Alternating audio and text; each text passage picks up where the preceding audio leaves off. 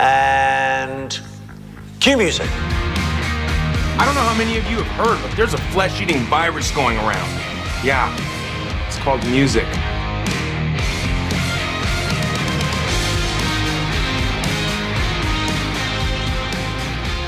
We're rolling. Another episode. Another week. Another couple weeks down the drain. In the books, however you want to look at mm-hmm. it. Whole handful of uh, albums Down the to hatch. discuss. Yeah. So uh, tonight, Andy and I are going to be going to see Kiss, the one and the fucking only. Yeah. Um, pretty excited about that. So I don't know. Hopefully we can stay on topic here and not get too excited. Start spazzing out, Yeah. and kicking out for the Kiss show. So Start doing bad Paul Stanley impressions. yeah, that might that's bound to happen. We are drinking. This isn't a sober episode by any means. We might start painting each other's faces mid episode. I'm not sure. Might get weird. um, so yeah, man. I don't know. What's up, Andy? What's been going on? Um, I don't know. Just getting ready for Kiss, man. But then trying to fit all this stuff in, and trying know, to man. work and have a life. We did have a lot. This Yeah. Week. This last couple weeks, yeah. So, I feel you, man. It's hard. Yeah. It's a lot of work sometimes. Not really. I mean, all we gotta do is listen to fucking albums that we were gonna probably listen to anyhow. Some that we wouldn't have. Yeah. Um. It is kind of hard because you can listen to stuff in your car, but then you yeah. might not stick. So you got to kind of pay attention to it so you can write some notes. I guess. Yeah, I mean, two weeks' time, it's kind of hard to digest everything enough to just come in here and not take notes and just come in here off memory and be like, oh yeah, I memorized all five. Do we actually? What do we have? Like six albums this time, don't we? We kind of have a heavy load, so.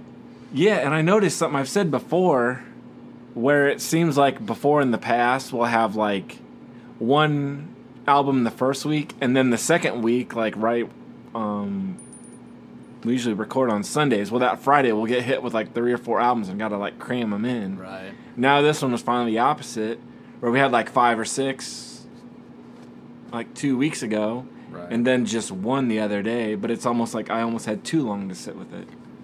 I feel like. Yeah, I didn't really overdo it. There was only one. I mean, I listened to a few of them multiple times. Well, I've listened to Yeah. all of them multiple times. I should say more than once. Um, I think there was one of them that I couldn't make it through the fucker the first time. I had to just shut it off because I was like, dude, I'm not gonna listen to this until um, I have to. Really? I'm kind of with a curious to find out what that one is. Yeah, we'll get to it. I'll get to it, I guess, when, Oh, when we get to that specific album. But since we got so many to go through, um, Yeah, I'm not sure that there was any really Yeah. music news to discuss outside of these albums this week, anyhow. So Yeah, not too much, but like, I guess the rundown of all the albums I've got: uh, John Moreland, Richard Marx, Green Day, Stone Temple Pilots, Cadillac Three, all from the previous week, and then um, there's Richie Kotzen, but I didn't even get a chance to uh, get to that at all. yeah, I mean, a 50 song album. Yeah. I didn't actually ever finish the whole thing. I mean, it's. I guess just to touch on it generically, I made it probably halfway through it, and it's like not bad, but nothing. Like his band plays their asses off on it. I mean, they're all badasses. You know, we all know that. We know Richie Kotzen and the caliber of guitar player that he is, and he's a killer singer. So it's like everything sounded good, but I'm gonna be honest with you, like there wasn't one song where I was like, oh fuck, this is a great song. I felt like they all were just kind of like forgettable. Hmm. Like I just didn't. I moved from one to the other. I listened to like 20 songs in the first sitting and couldn't have told you one fucking thing I just heard. You know, like I don't remember one title. I don't remember one hook. I don't. so it kind of bummed me out in that regard. So he almost kind of spread himself too thin instead of just Yeah, sticking to like a concise. I think it was just like, hey, I'm gonna be 50. Wouldn't it be cool if I did something completely fucking ridiculous and made a 50 song album for my 50th birthday? I think that that was like the idea, and uh, I mean, I'm not saying it was a flop. It's by no means bad. It's just kind of like, god damn, dude, like, how do you want me to digest this? yeah. Maybe by the end of this year, I'll be like, man, that was really brilliant. There's a lot of great songs on there, but at a first listen, I didn't get too too attached to it. And I really liked his last few albums he put out. I thought actually Cannibals was awesome. Yeah, that's the only one I can think of off the top of my head, and I liked it. I mean, the other, I guess there was one. What was the one? God, I can't remember. Salt of the Earth or something like that. That one was pretty good. I think that was the one after Cannibals. he almost kind of seems like Trent Reznor, where he's just like, "Hey, here's an album," Yeah, because it was like that Cannibals thing. I didn't even know anything about it, and then it was yeah, it was like, weird. out. And it came out the same year as that second Winery Dogs album, and the Winery Dogs album got all the attention. And I didn't even Yeah. like that album. Like I thought the first Winery Dogs album was way better. That second one, I just was not into it at all, and I thought his solo record blew the freaking Yeah. Winery Dogs album out of the water. I thought Cannibals was a really cool record. Probably his last like really great one where I listened to it and was like, "Fuck, this is awesome," you know. But, but yeah, man. So there's my quick take on on that record. I think Um, I only listened to the first like two or three songs just when I was. I think I was making coffee or something. Just like morning routine stuff. I was like, all right, I'll listen to this, just check it out. But I never Right. got a chance to go back to it. Hey Alexa, give me 10 second snippets of all 50 fucking songs. yeah. yeah, yeah. I don't even know how to like try to just browse through that one real quickly. That's not. That's like an entire evening you got to dedicate to listening to one record. Oh, hey, one thing though, before I guess we were talking about uh, Kiss and probably getting sidetracked. I I just thought of something I'd ask you just to throw it out there to Yeah. get kind of hyped up. Speaking of show. sidetracked, fuck this Yeah. agenda. Let's just Yeah, like, um, we can get to it now before right. we no, get that's to it fine. later. What's your favorite album from uh, the non-makeup era? The non-makeup era, Yeah. man, probably Revenge, just because.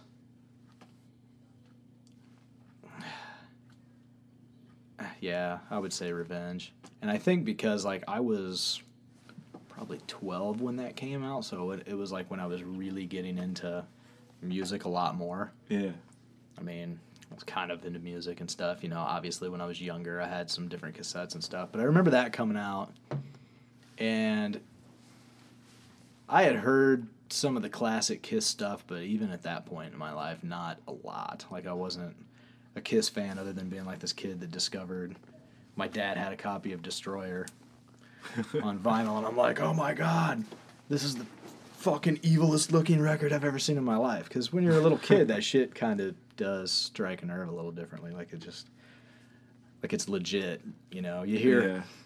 like I don't know, when we were kids, people always talked about like metal being satanic and stuff, and like Yeah, like Ozzy Osbourne, obviously. yeah, when you're a kid, you're just like, God, like this shit seems real. You know, like yeah. These guys are fucking evil, you know. So, other than hearing like rock and roll all night and a few, you know, your few, uh, you know, basics, your standards, I hadn't heard a lot of Kiss until I was probably like, like 12, 13 years old, really getting into music and listening to stuff like that. And then, yeah, Revenge came out, and I remember they played on like the Dick Clark Rockin' New Year's thing. Oh, really? They played. Uh, I want to say they played "I Just Wanna" and um, "Rock and Roll All Night," and I remember the "I Just Wanna" video premiering like on MTV, like on Headbangers Ball too and stuff. And I, I bought that album because I really liked that song. I heard that song, "I Just Wanna," and being 12, 13, whatever I was at the time, and being a stupid ass, like you're just into you know dumb shit, really, kind of gets you off, so to speak. and so the whole like insinuation of the I just want to fuck thing was like, oh, that's Yeah. great. You know, thought it was so cool. And really, like now in hindsight, it's like, God, what a fucking moron. But Yeah. man, I like that song. no, but I bought that album and yeah. I fucking loved it. I remember just being like, God, this is so good. And I think like I had bought maybe, I think the first Kiss album I ever bought was Dress to Kill. I bought that, and uh, I think that that was maybe the only classic Kiss album I owned, and then bought Revenge. So, and it was all like right around that time when that album came out and stuff. But, But yeah, so I guess I, I just say that one because just because I have that memory of first getting into them, like really, really getting into them on that record. But I, Yes, like it's usually like it seems like when some people talk about bands, it's always like their first. yeah, I suppose if I went through like most. every fucking record from the non-makeup era and really listened again, you know, I would probably because now that I think now that I'm thinking about it, I don't pull that album out that much. But most of the non-makeup stuff, I just, dude, every once in a while I'll just get on some weird kick, like I'll just randomly pull Asylum out or something and listen to it and. I thought you might say "Lick It Up" because I remember you talking about I like do, some yeah. song like a street hustler walked up to me one day or something. He's like, I like that album. Yeah, I mean, there's a lot of the, uh, a lot of that stuff I really do like, but not so much a complete album. I think that's the thing about the non-makeup era. It just seems like none of those albums were like Yeah, it's almost just singles and then just like stuff they threw on.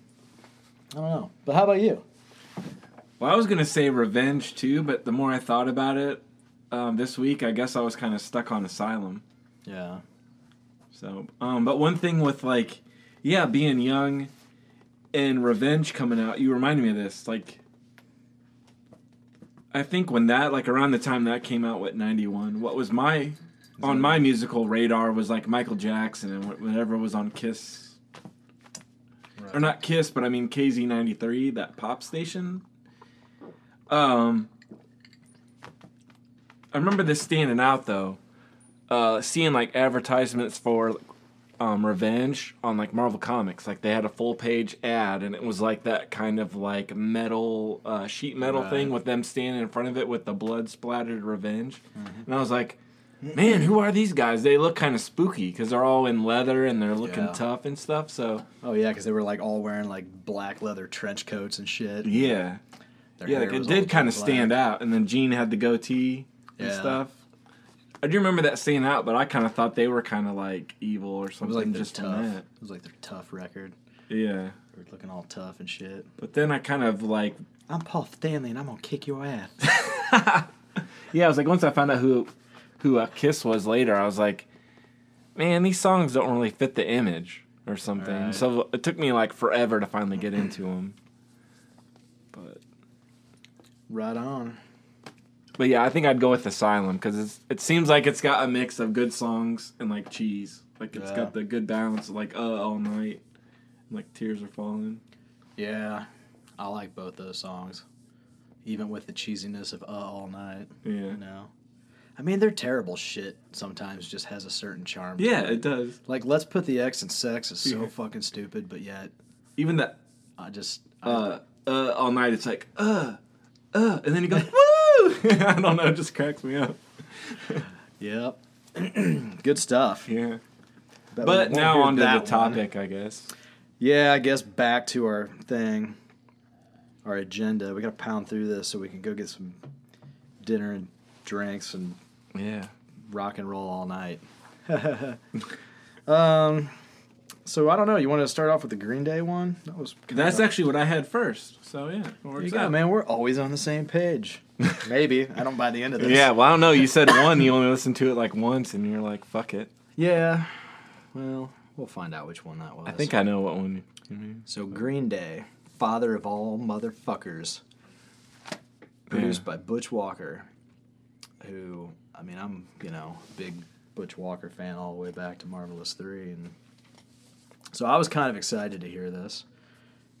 I mean, other than the fact that I'm not a huge Green Day fan, Mm. I mean I, I like some of their stuff. Um, I don't know. I like Dookie, and I still really like that album. I still think that there's a lot of great, catchy songs. That was like a such a huge record when I was in junior high, and I remember wearing that motherfucker out. and I actually like Kerplunk. The album before that, I really still like that album. and honestly, after Dookie, it was like they just lost me. Hmm. I remember buying was Insomniac the album after Dookie. I think. I think yeah. it was. I remember buying that and just being like, ah, this is just kind of like a not as good version. Like it just seemed like all the same shit. But Yeah, because there was Insomniac, and then like Nimrod was on with the guy's face on the front. That yeah, and all those just seemed to just keep getting like more watered down. And they just lost me. And then American Idiot came out, and it was kind of like, oh, okay, this is kind of different. I kind of dug that. See, like I never like uh, cared about them until um, American Idiot. Really, Yeah, that was kind of like their resurgence, you know. Yeah. Like they came back and yeah, I don't know. I mean, and that one to me was good when it came out, but you go back and listen to it now, and it's like it just kind of doesn't hold up. I thought it did because, see, this was one of those ones where it came out like two uh, weeks ago, so I had a lot of time to sit with it. And at first, I didn't like it. I was like, "Man, fuck this album," Oh, yeah. and I didn't like I it. But then I I kind was of still referring to American Idiot when saying that it didn't hold up, but Oh, okay. Like I guess like to go back to this like new one, this current one. Like we've been sitting on it for a while, and I didn't like it, and I was kind of like, well,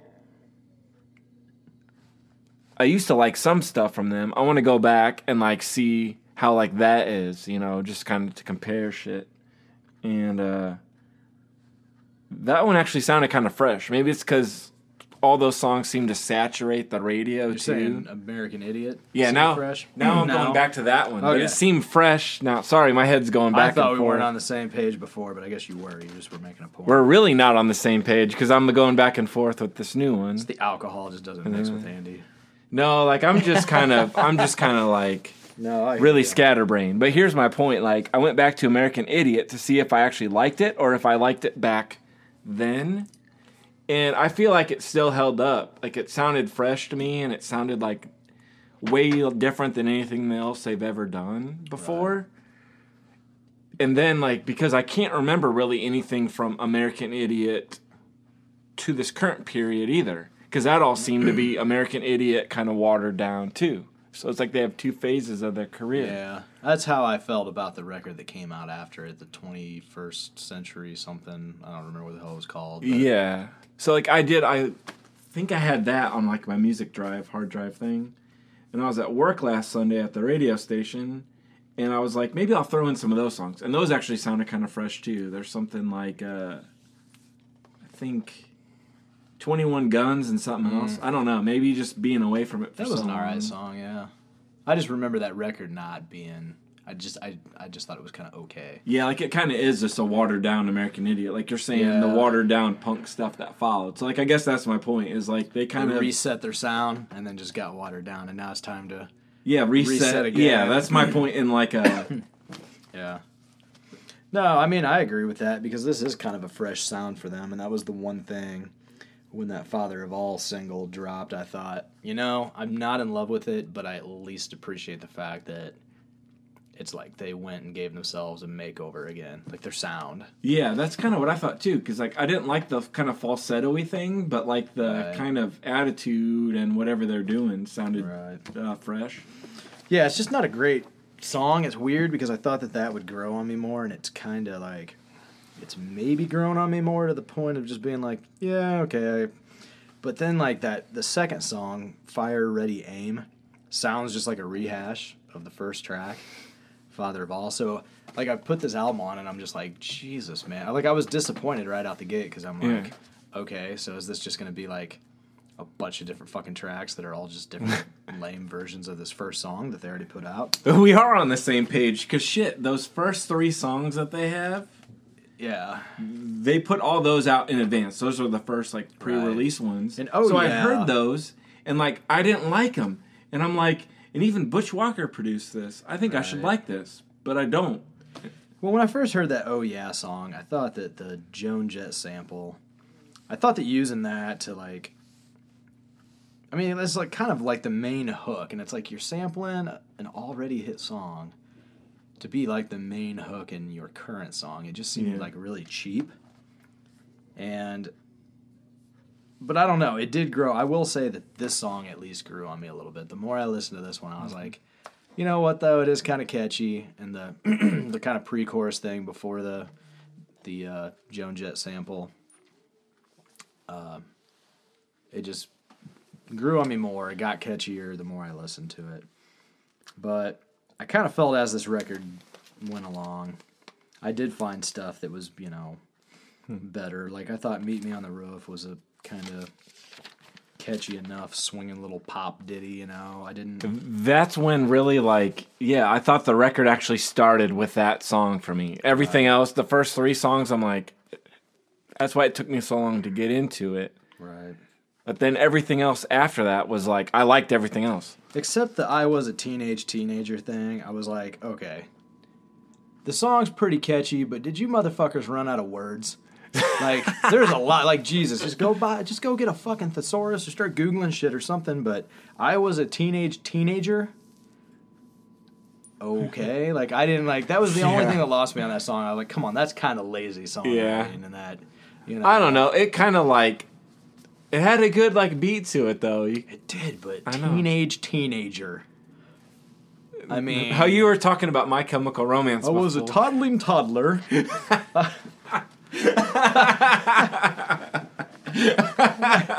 I don't know. God damn, dude. It just seems like a lazy lyric, right? I mean, come on. There's a lot of money put into this record. You know that they were at. Uh, from what I saw, I saw some clips at some point, and I think it was all done at Butch's studio. Uh, toddling, toddling. So I think they were hanging out, had all the time in the fucking world to make this record, and it's like Maybe they're like this. They're just drinking, and that was the last song they wrote lyrics Yeah, for. So he's like slurring his words. or teenage, teenage. I was a teenage teenager. Yeah. Well, what's another word we could put in there? I don't fucking know. But it rhymes with piss and vinegar, kind of. Yeah, I mean. All right, so my favorite song. All right, let's go record- past that. I gotta move on.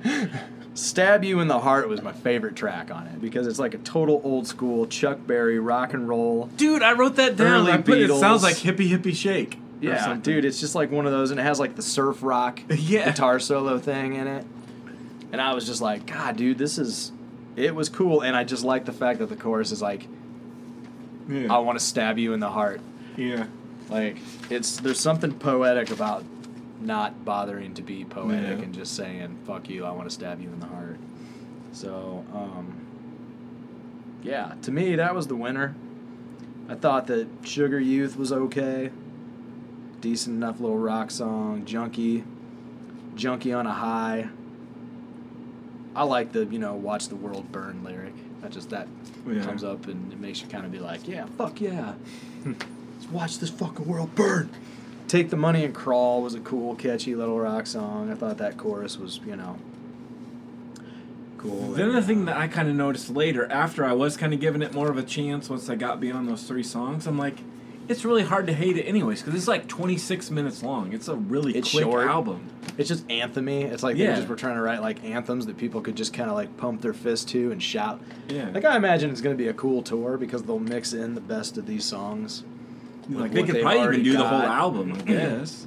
it wouldn't take much of their set. you Right. know? Yeah. Yeah. I don't know. I mean, all in all, you know, Yeah, like I'm not a Green Day fan really, but I liked it. yeah, so. it's solid for for them. I liked it. I don't expect much out of them anymore. I really don't because they've had so much, Yeah. and out of such a long career, the only albums I go back to are Dookie and Kerplunk. There was one that I went back to. Uh, the, I guess it was last weekend when I was trying to figure out if I liked it or not. Um, was Warning, um, which is kind of forgot when I was. I remember this. That one stands out to me because. Is that Time of Your Life? Is it that album? Um, no, it was before that. Like Oh, I think Warning had Minority, oh yeah. Warning, I forgot about that song. And something else, maybe waiting or something. They're all like one word titles, it seemed like. But uh, one thing that stands out to me about that was I don't know if you ever remember this or you had this kind of issue, but like I would watch TV like at night or I'd put in a VHS tape or something. And you had to use channel three at the time when you had the AV Oh yeah, cables. yeah. So then, uh, channel three used to be MTV. So if I had a tape going all night and fell asleep, then my um, VCR would shut off it would go back to channel three. So so many times throughout high school, like I'd wake up and MTV would be Back on when you were a teenage teenager. Yeah, yeah. and a lot of times there was like um, the warning video would come on, and it was just some dude like I don't know, doing things that are like supposed to have warnings against. Like he was microwaving something with his face stuck up by the microwave and stuff, and like walking across the street without looking both ways. And so I really like that album, but I forget where I'm going with this. But yeah, like I just want to say that I like that. But um, but no, like here's something that I thought of too.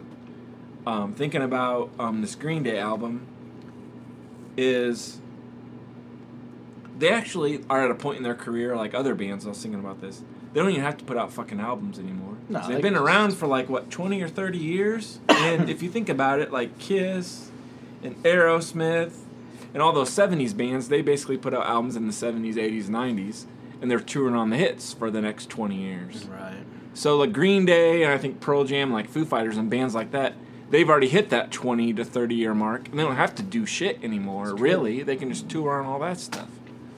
That is true. And I feel like the '90s bands didn't even need to put out as like long, like as many records, Yeah. Hmm. because I feel like they blew up and had such big records that, like, not necessarily Green Day. I mean, I guess they did, but to me they didn't because I didn't like a lot of the stuff after Dookie. But you know, like STP, Alice in Chains. Pearl Jam, like seriously, if you just took like their first four albums, every there were so many good songs Yeah. on those albums that those bands could have just like done a decade's worth of work and then just toured on those four records the rest of their lives. I mean, I'm not saying they should. I mean, Yeah, because I, respect guess any artist that just keeps making art because they obviously Yeah. want to do it, and that's what's makes them artists and makes them great. You know. I think I was just thinking of that because I was like, oh yeah, Pearl Jam's got an album, but really they don't need to do that anymore. They've put out so many albums, and I mean, man, I don't. I like them as far as. I respect them as being a really, really great live band. Like they're a real band, you know. Yeah. So they're not like Motley Crue, like. You know, well, one guy's gonna go. Fucking hire a producer, write a bunch of songs with him, and then bring in. Hey, you come do your bass line tomorrow, and he'll come do his guitar part the next day. Or just not even, you know, you got like guys that aren't even in the fucking band that played on the record. Just stupid shit like that. Yeah. Like Pearl Jam's a real fucking band. It's, you know, five guys that fucking play together and that's what they do. And man, the fact that they just keep doing it that way this many years into their career is really commendable. And I just respect the fuck out of any band that does that anyhow. I mean, because anymore, I feel like so many of these bands are just lazy. Like the whole Motley Crue thing. I hate. I feel like I always end up bringing them up, and I'm pissed off. But God, Oh no, it's fine. You know. like, yeah, like Saint, but just those last batch of Los songs. Angeles you were talking about. That was the one, right, where it was him and James Michael. Yeah, I and they don't- did the whole thing, and then they just were like, all every- right, here, here. I think everything since has been that way. Just like random songs, and that's the songs for the Dirt soundtrack were just like, why? Why the fuck did you even put those pieces of shit out? I don't need to hear those. God, I wish to fucking Christ I never had heard them. Speaking of Kiss, Yeah, speaking that of was that the first shit, time I saw Kiss and Motley Crue together. Was their tour together, and they're like, "Hey, well, we're touring. We need a song," and it was just sex, and it was just terrible. Yeah. God Like, damn them. I think it was worse than the Dirt song. God. That might have been, yeah. Yeah. That was a really terrible. I think I heard it like I don't think I ever made it all the way through that song. I never made it all the way through that dirt song either. So I don't know. Speaking of stuff that I can't make it through, would you like to move on to the Cadillac Three? Oh, Country okay. Fuzz album. Huh? I I, thought you were it- gonna say the. uh Well, wait. I thought it was gonna be like a different one. Yeah, we'll get to that later. I'll go I to know which one Cadillac you're gonna 3. say. The Cadillac Three one I thought Oh, was God. really funny because the Country Fuzz is Country Fuzz is the album title. Yeah. And when you first start listening to it, it's like, wow, that's literally what it sounds like. It sounds like a country band with a fuzz pedal on everything. like they tried to like get some sort of vintagey Yeah. overdrive going on the whole thing and give it this old school sound. Sound wise, I want to like this record so much because I thought it really had a cool sound. But Jesus Christ, if these aren't some of the stupidest fucking country songs I've ever heard in my life. But that was kind of the appeal to me. Was some of them were so stupid and like, ah. Like they have some that are totally like, I don't know, like really basic bitch country. Oh, or yeah. something. That's the only way I can say it. Or something like some of those drinking song ones are like the most like really. I don't know, paint by numbers country songs, what you'd hear, but some of them are like really good that I was like tapping my toe to and like dancing around. Even this morning, I was like, I mean, there's some that are catchy, yeah, but they are just like dumb drunk people songs. like bar around here. It sounds like some Blake Shelton shit with just like the fuzz thing going on. You know, like they tried to rock it up a little bit more. Yeah, because rocking up country music's never been done, guys. yeah. And then that second song, The Jam, like that was the one where I'm like, yes, this is a dumb drunk people. Yeah, song. I love that song. That's the jam, dude. I will say it's a catchy chorus. I'm gonna raise my hand and admit that you know what this is the one where like the chorus. I could see being I could see being that dumb drunk person where it comes Yeah. on and I'm like, ah, fuck, I enjoy this. Depending on the atmosphere, I don't really know because then sometimes too, when I get drunk, I get in like my really like snooty mode where I fucking hate everything. Like, oh, this is a piece of shit, you know. And I only want I only will give credit to like Bob Dylan and Bruce Springsteen and songwriters like that. But um, but God, man, hard out here for a country boy with Chris Janson and Travis Tritt. yeah. I don't even know who the fuck Chris Janson is. I don't know either. I don't know, but Yeah, it was like every other song basically like was like nah, yes, nah, yes. Because then I liked the other one after that. Uh, the uh, what was it? S- slow, slow rolling, which had like a cool sound, but then the song was just dumb. They start singing, I'm like, ah, jeez. But here- here's one thing. Here's how here's how dumb I am. It was one I had playing. I think I was like, I don't know, cleaning and vacuuming. So I was in the other room, and he's got that like, he's doing like a low voice on it, you know, throughout the song. Like we're slow rolling, and then he's like, he says. Boot barely kissing the gas, and he gets like really like drawly. And for some reason, I thought he said Luke Perry kissing the gas, and I'm like, what the fuck? He's got Luke Perry like in the music video or something. But I was like, Luke Perry's huffing gas in the middle. yeah. I mean, though he's dead, but rest in peace, Luke. Um, I don't know. Yeah, I just heard was- that and I was like, maybe I like the song more now because I keep saying. I kind of wondered if like these guys are actually like a rock band that just couldn't make it, and they're like, you know what? Fuck it. Yeah, dude. Is that what you were thinking too? No, uh, that actually is a fact Oh, because I looked it up right, and uh, they were a band from like I did my research, Denny, because I wanted to see who these guys were because I'd heard of the Cadillac Three for a while. They were a band called American Bang from 2005 to 2011. Dude, I have that record. Then their lead guitar. I didn't even realize that was the same guy. their lead guitar player left. So then they rebranded as Cadillac Black, then turned into Cadillac 3 and started putting out albums. Fuck, man. I'm gonna grab that American Bang album off the fucking And burn it, shelf. yeah, yeah, I'm burn gonna it stomp on the it, you fucking show. assholes. Um, because I if I know- still have it in there, it's still in there, isn't it?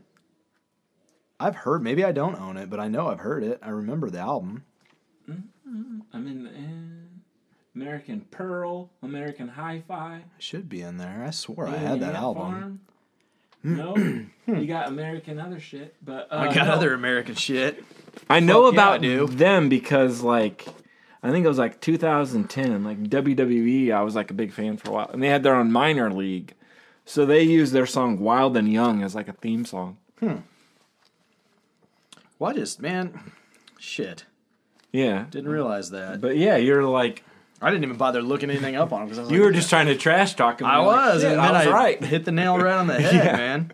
And I kind of dug them when they were American Bang, so now I am not happy with myself. But But I thought, you know, that hard out here for a country boy song. The funniest part was the song's going along, and I swear to God, just out of nowhere, completely out of context, other than the fact that they're just like dropping every cliche Yeah. country bullshit that they can come up with. But out of nowhere, they're just like NASCAR, like it just, like it just right in the middle of the song is just like NASCAR, and then something, and then sing some other lyric. But it's just hilarious because, dude, the lyrics to that song, there's like koozie, red, white, and blue, cold beer, hot girl, hell yeah, good years.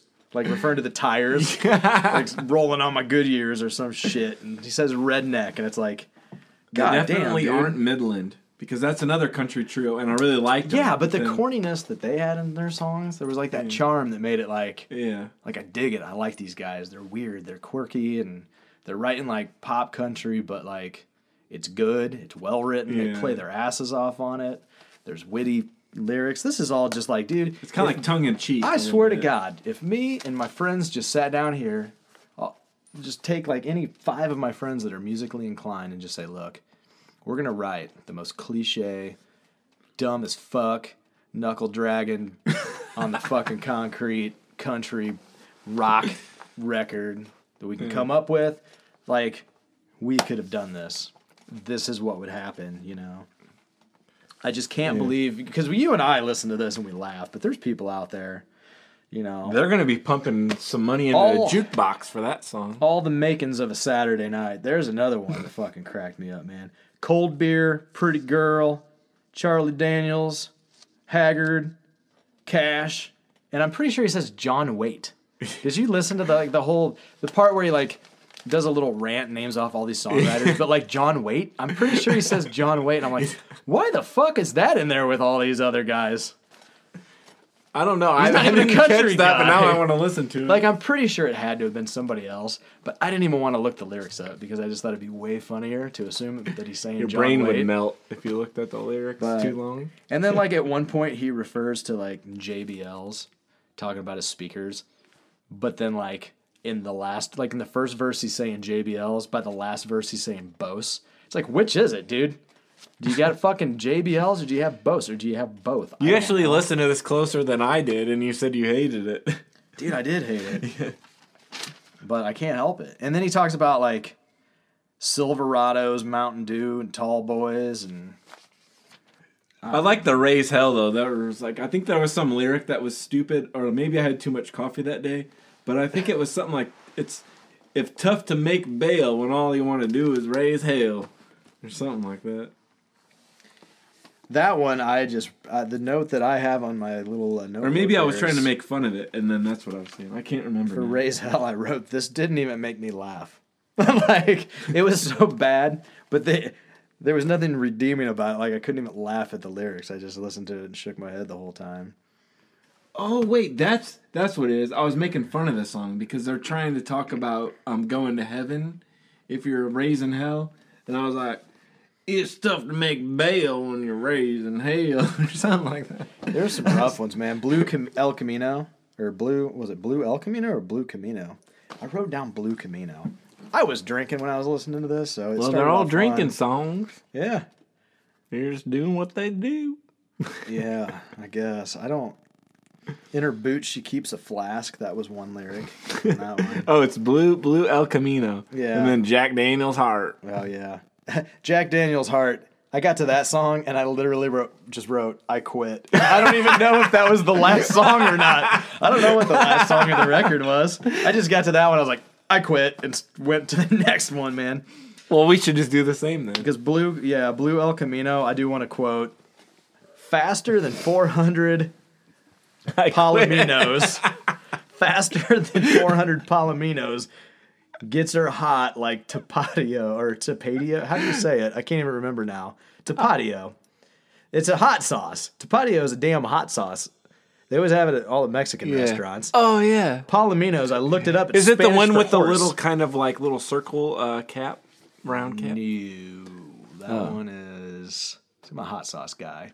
I can't Yeah. think that one. I can't think of what it is. I want to say that one starts with a P. Hmm. Tapatío has like just a dude wearing a sombrero on the front, Okay. and it just has like a red plastic cap. So if you learned anything today, folks, it's It's about hot, sauce sauces. caps. hot sauce caps. There's our title. Yeah, I so know. I was yeah, I was out, man, on that one. After that one, I just I fucking quit. Jack. Well, we can quit hard. too because I just like the jam, and I kept going back to that one. I was like, they need to have a line dance for this, and it needs to like blow the fuck up. It was definitely the best part of the album. But I don't know. You want to do? uh Want to talk about the John Moreland one next? Sure. Kinda- Stay on the country vibe, Yeah, I don't have a lot mean, to wouldn't say about this it, country, but, but I don't have a lot to say about it, um, because I really liked it and it sounded really good. Like it has such a good like I don't know, pleasing sound to my Sonically, ears. yeah. Yeah, sonically, I guess. Yeah. But then, like, I don't know, maybe it was just the last one I listened to, so I didn't really get enough time to digest it. Well, I did all the digesting for both of us, Andy. Man, I loved this fucking record. This so far is hands fucking down. Granted, we're only two months into this, not even the second full month, you know, through the year yet. But I figured because I saw you that you oh bought my it. god, yeah. I just, you know, the first three songs came out for this, and I listened to them on Amazon, on my little app. I saw that he was going to have a new album. Looked up to see if any of the songs were released. I think there was two or three of them. And I kind of at first was just like, yeah, okay, but I wasn't super excited. And I actually almost pre-ordered the album and then I didn't. I was like, eh, I'll wait and just, you know. And I don't know why. Like I knew I would end up buying it anyhow, but I just I guess I wasn't sure if I was gonna buy it on vinyl or CD or whatever. I don't know what the fuck I was thinking because long story short, by the time I listened to the whole record, I was like, Jesus Christ, I instantly had to fucking order it. But for some reason it didn't grab me and when I just listened to the three songs the one time I wasn't blown away, but I think I was kind of like busy at work and wasn't really really digesting it as I was listening. It was just like it. background noise. or Yeah, I just probably didn't really, you know. But then I remember, so the the Friday it came out, I went into work, and first thing I did was fire that up with my earbuds in, my coffee, catching up on emails, and listening to the album. And I got like towards the end of that record, and I just was like, God damn! Like the second half of the album hit me at first more than the front half did. Like it really, really grabbed me about I don't know, probably even past the halfway point. Um, probably around like when my fever breaks, Yeah, that was one I wanted to highlight. and then I always let you burn me to the ground when that song came up. The fir- on the first listen, I was that was the one that just stopped me dead in my tracks. Like fuck, this song, holy shit! Like you know. and then I must have listened to it. I listened to it like probably three times that day. And then it was like every day I just kept fucking listening to it. And just kept it's like one of those where every time I listened to it I liked it more and more and was just like, Jesus Christ, man, this is so fu-. he's so fucking good lyrically. And I got the the vinyl in the mail a couple days ago and I sat down here and I was like, okay, I'm gonna sit down when the when the vinyl comes. That's when I'm gonna sit down and do my notes for this one, you know. And so I did. I I listened to it while I was on the treadmill, and then later that night threw it on the fucking turntable again and listened to it again. Sat here and took my notes, and I just goddamn man, I can't say enough about how good I think this album is. I mean, it just lyrically has some really great moments the first song harder dreams it just it like sets like you're saying about how it sounds like the sonic like to me it, it sets like some sort of like sonic landscape. Like it's so three-dimensional like I, I i enjoyed it listening to it with my earbuds and everything don't get me wrong. But man when i dropped it on the turntable like the vinyl the pressing he did is like a good heavy like 180 gram record. And it sounds really really fucking good. Um and so hmm. yeah i mean so that first song to me just has like this just right from the first moment man like it's got that like i just feel like i'm sucked into it like you're in like you can like you're in like a landscape you know what i mean like i don't know how to explain it other than that but and that first Yeah, lyric 'cause I know what you mean because it's like you hear it, or you know it when you hear it. You're like, Yeah, it's just it's like you're in oh, it, something man. It's like different about it. three dimensional kind of, and and just that first lyric, all the guys are watching, and then it talks about wars on television, and I don't. It just to me, just those two lines alone, you know, kind of opens up like your brain starts like in the midst of today's political climate. see, like that's what I thought too. it was like Your brain, your mind's wandering on all these different topics and stuff, Mm-hmm. Uh, and we've kind of talked about some like songs that have gotten political, like that Black Star Riders had that song about guns, and then there was what the one on the last episode who was that? Oh, uh, yeah, the the drive-by, Drive-By truckers. Truckers, They were kind of getting political and stuff. This actually like sounds good, and he's kind of got lyrics that kind of make you think a little bit more instead of just trying to make Right. uh instead of trying to make a blatant like statement. He's just like, He's setting the stage. yeah, And then it's Mm-hmm. like it allows your brain to kind of make its own story. yeah, That's how I feel, especially about the first song. To me, it's just like he obviously has something in his head, and he was meaning something while he's writing this. But the fact that so many things are open to interpretation makes it so much more interesting, you know, than than anything that was on. You know, for example, that Drive By Truckers record. Just, I don't know. To me, I know people are really loving it and I just don't know what to say, man. To me, it is not that interesting. I just was not interested. Um, yeah, and then you know the second song on here, I thought is just a passing train. Just such a cool groove, man. It's so weird because there were so few lyrics to this. Like you sit and you listen to it and you're like, man, there's not a lot. Like he's not saying a lot, you know, but he has some like cool lyrics, you know. I kind of had that long cancer, like easy on your outro thing too, with like Well, he's got those organ. weird. Yeah, he's got like the uh, a throat. I'm sorry, I'm coughing so much too. I don't. I hope it's not annoying to people that are It's annoying me. I just got to keep clearing my throat. It's I don't know. I'm not really coughing, but I had a really bad cough last week, and it just kind of like roached my throat out. You're doing too many Paul phlegmy. Stanley. I was. Isn't it? But yeah, I don't, you know, it's one of those where the groove and the coolness of that song kind of carries it. And he just has like like I said, there's just the there's few lyrics, but the lyrics he puts in there are, are cool. Um, I just like that I like that line, shame is a cancer, go easy on your heart, you know. That's just like a it makes you kind of think a little bit. Um, like take it easy on yourself quit beating yourself up, motherfucker. You're gonna ruin your life. You're gonna ruin your character. Maybe that's what I need to do. I need to quit beating myself up. God damn it, Because that's what I do. Like think about my date too much. How I'm gonna blow it, but I should be thinking about how I'm gonna Yeah. win. You're gonna win. You're gonna. You live to win, Andy. nice reference. Woo! Oh yeah. Andy, you're gonna do great. Fucking right. East October. Sorry.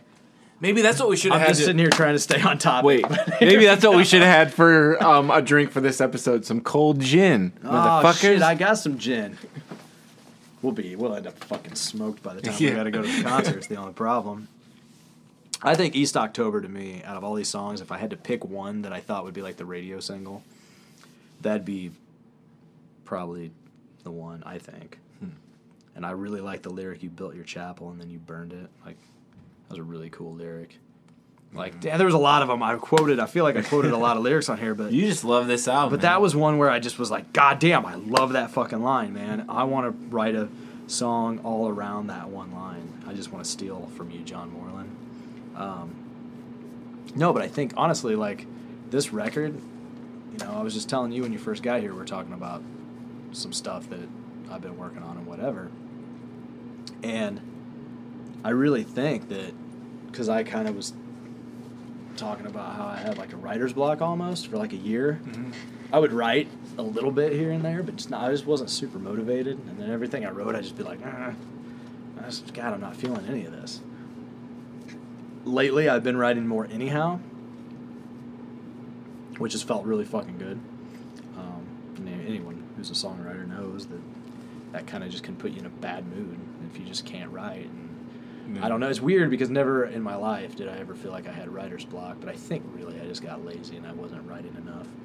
So I kind of started writing again and was being pretty productive. And but I feel like from the moment I listened to this fucking album, like a f- switch was flipped in me, and I've just become like a fucking songwriting machine. Like I've just I've written more songs in the last two weeks than I have in the last year, easily. Shit. It's just been crazy. I've been like super motivated, and I really, I mean. So we need to talk to John Moreland and somehow like pick his. Oh, I'd love to. It ain't, Yeah. you know, because that's the thing is that is what songwriters inspire other songwriters. Like I, I'm not alone in this. I'm not like some fucking weirdo. Yeah. There's probably other people that you know Well, yeah, look at Damon Johnson. He said like Elton John and or not. Yeah, I mean, yeah. things just inspire us to do, and this Or, uh, is David God, dude, this really was a really inspirational record to me, man. This was like, this was probably the most inspiration, the most inspired I've been from listening to one single record since the first time I heard Southeastern. And you know, maybe there's some stuff that I'm forgetting in there. There probably is. I was actually revisiting. Uh, my first cigarette, the album by Travis Meadows, the other day, and I was like, God, I forgot how much I fucking loved this album. Like when that came out, I fucking just kept playing it, and playing it, and playing it. And it was so good. Um,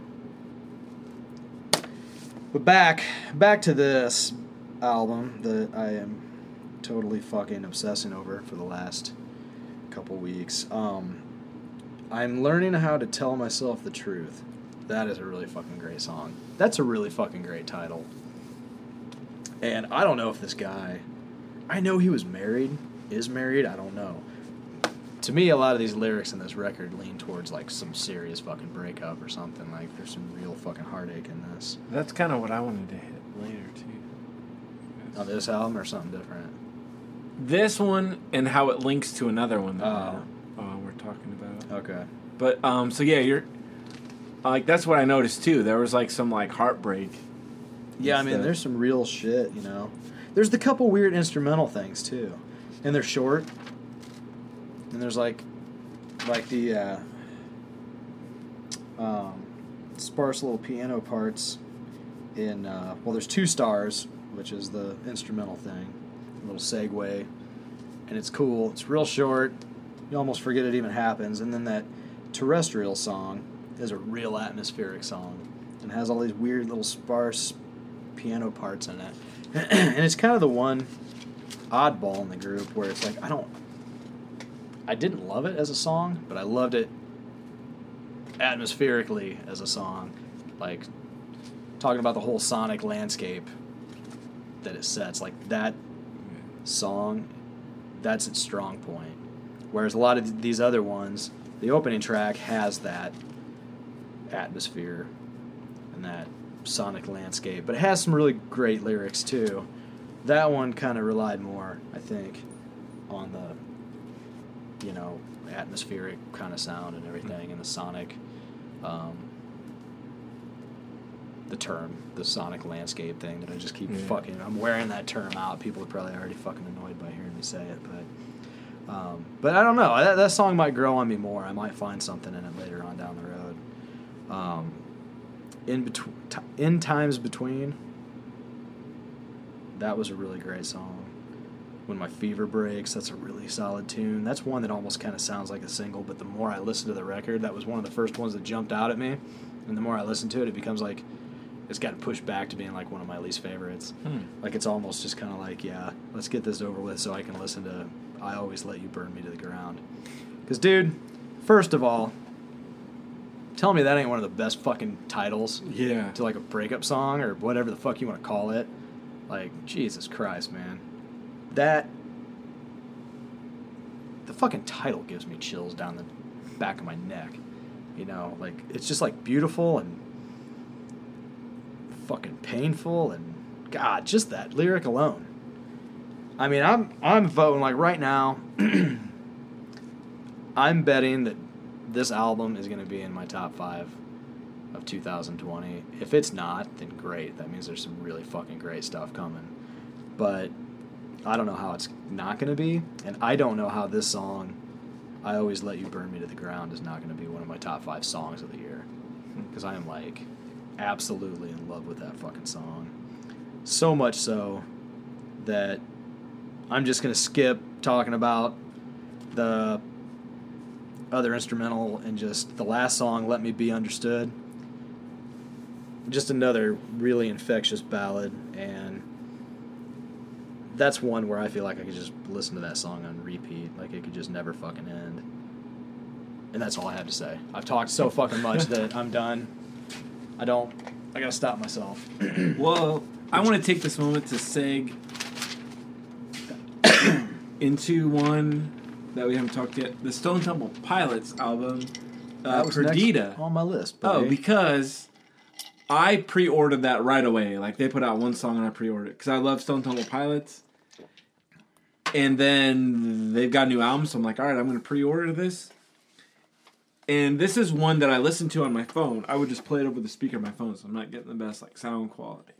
But then I was like, I want to dig out some headphones and sit back and listen to it too, and like really digest this album. And I loved like the sonic landscape on this album. But the more I listened to it, and then I moved on to the John Moreland, I'm like, if you would match up John Moreland's lyrics with this Stone Temple Pilots album, that might be one of my favorite albums of all time because I really liked what they did with this album. But I think every single song that Jeff Gutt that writes the lyrics, he's all like, "I'm lost, I miss you," but it's kind of like almost basic. Every single song is the same. But then that John Moreland, like you were saying, he kind of has different ways of kind of twisting his lyrics instead of just being basic with it. Like I don't know, he's more creative with the lyrics, I guess, or his wordplay. Yeah. Yeah, I mean the Stone Temple Pilots album honestly was probably I wouldn't say it was my least favorite out of the batch, but maybe. But it was a step up from Cadillac Three. Ah. the thing is is it just was so boring that it's Oh, hard really? for me to even have an opinion on it. Huh. Because I wasn't bored by it though. I was like, I feel like the same way like you almost do with the John Moreland thing. I was like, the first couple songs that they put out in advance of the album are the first three tracks. So it's kind of like Green Day. Your first three tracks that you hear are the first ones that you heard before. So once they got kind of past that, it kind of seemed like they opened up a little bit more. There's like a flute in one song there's like violins there's other like string arrangements so i kind of thought as it progressed for me it got a little bit more experimental or something but then the lyrics kind of stayed the same and weren't really that like great I mean, I'm, I'm glad you liked it. I more so than I did, obviously. I was just to me, if there was a highlight, it was that "She's My Queen" song. I thought that Oh, was the best song to me. Um, i liked miles away and like sunburst But I mean, I liked this album so little that I literally, instead of taking serious notes, I'm sitting here with the title, Perdita, and I'm writing Per Dido, pair of dildos, Per Dodo, oh shit Pergola. Pergola Why did I write those things?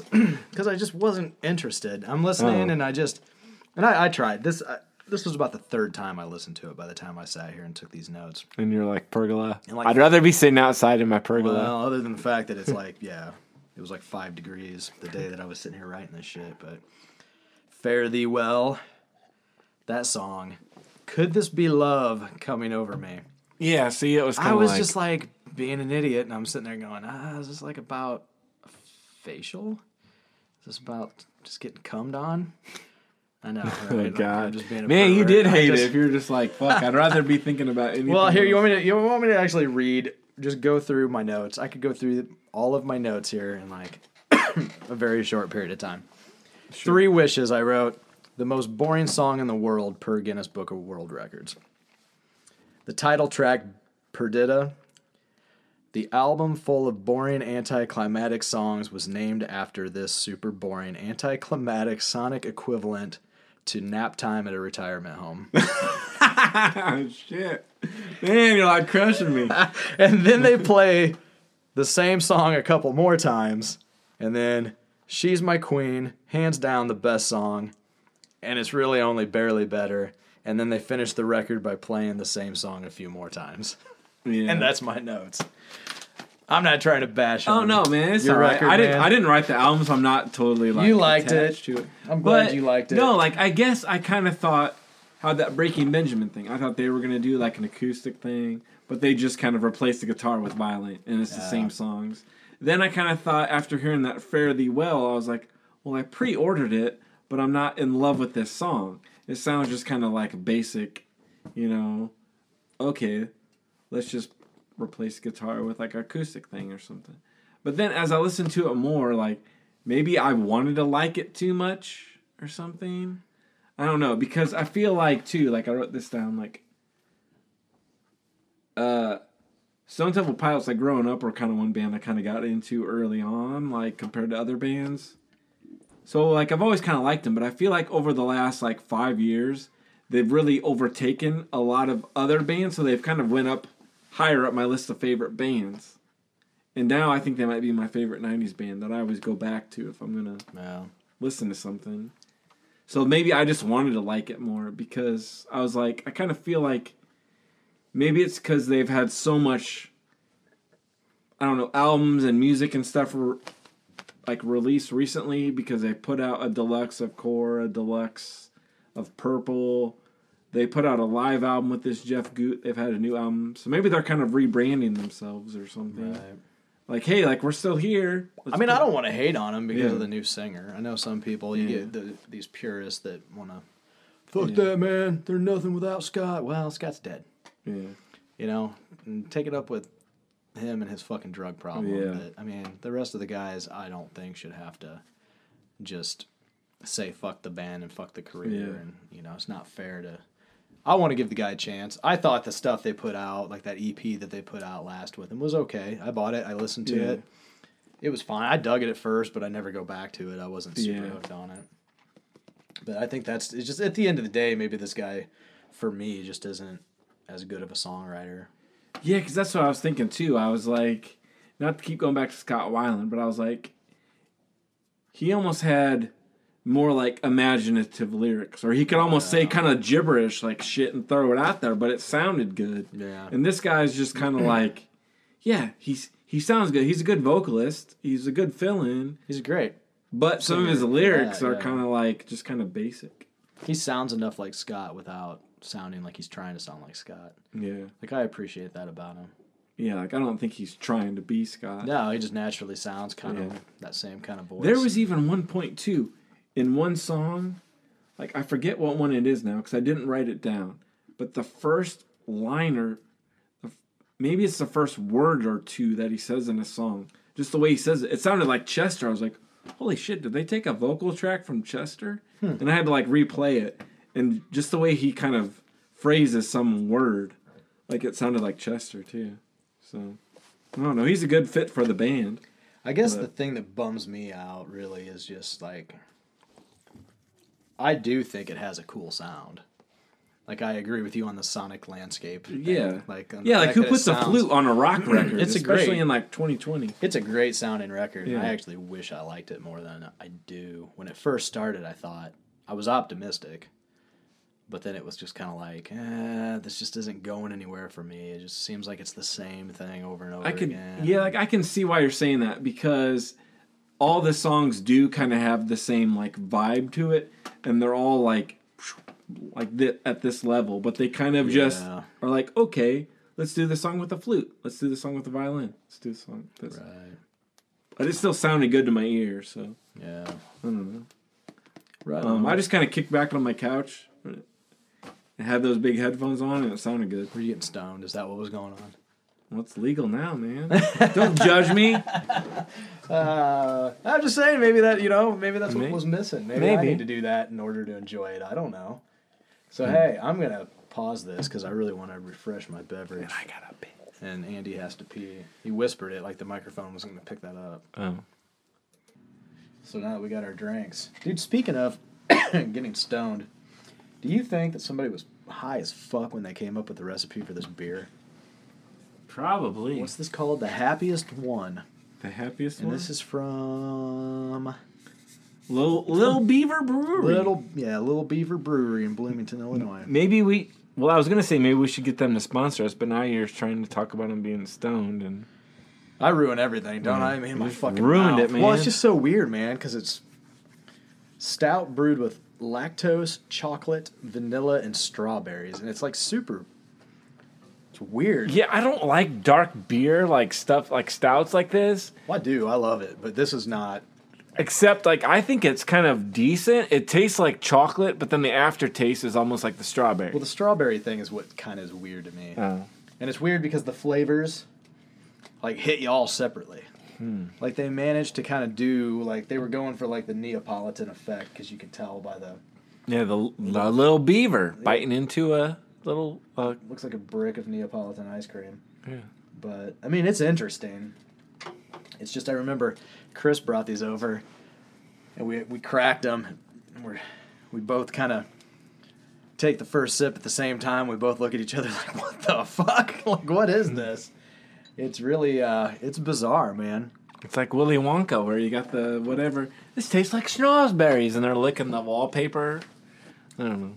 It's weird though, man, because you taste you take a drink, and it's like a regular stout, and then all of a sudden you taste like strawberry, but then you taste chocolate, and then all you fucking taste is strawberry.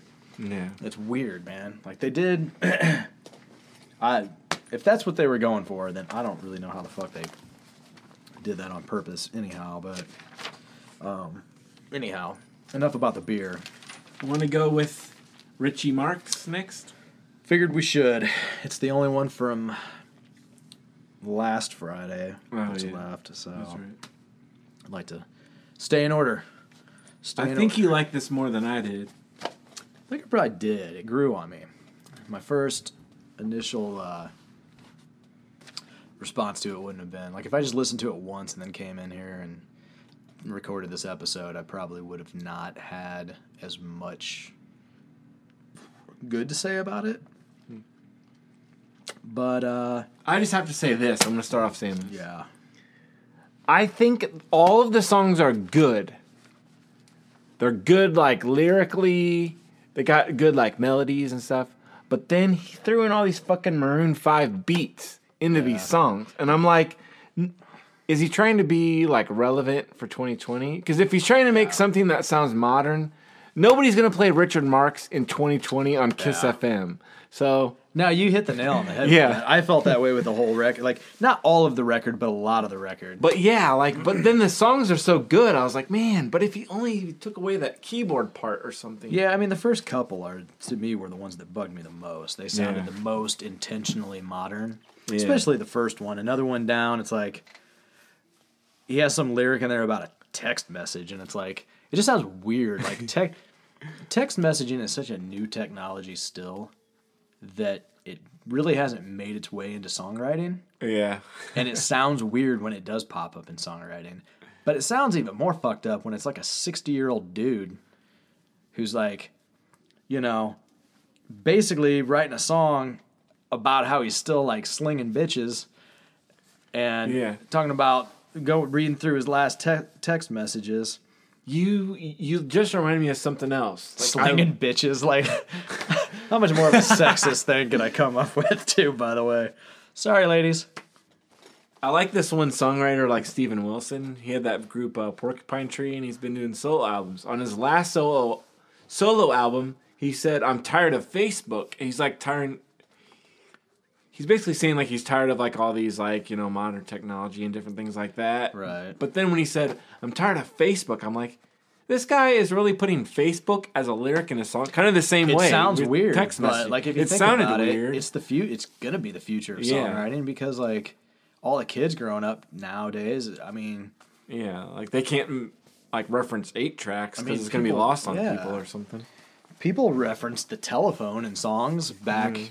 for years now. You know, but you're just used to it, and like text messaging just sounds weird in a song. So I don't know, man.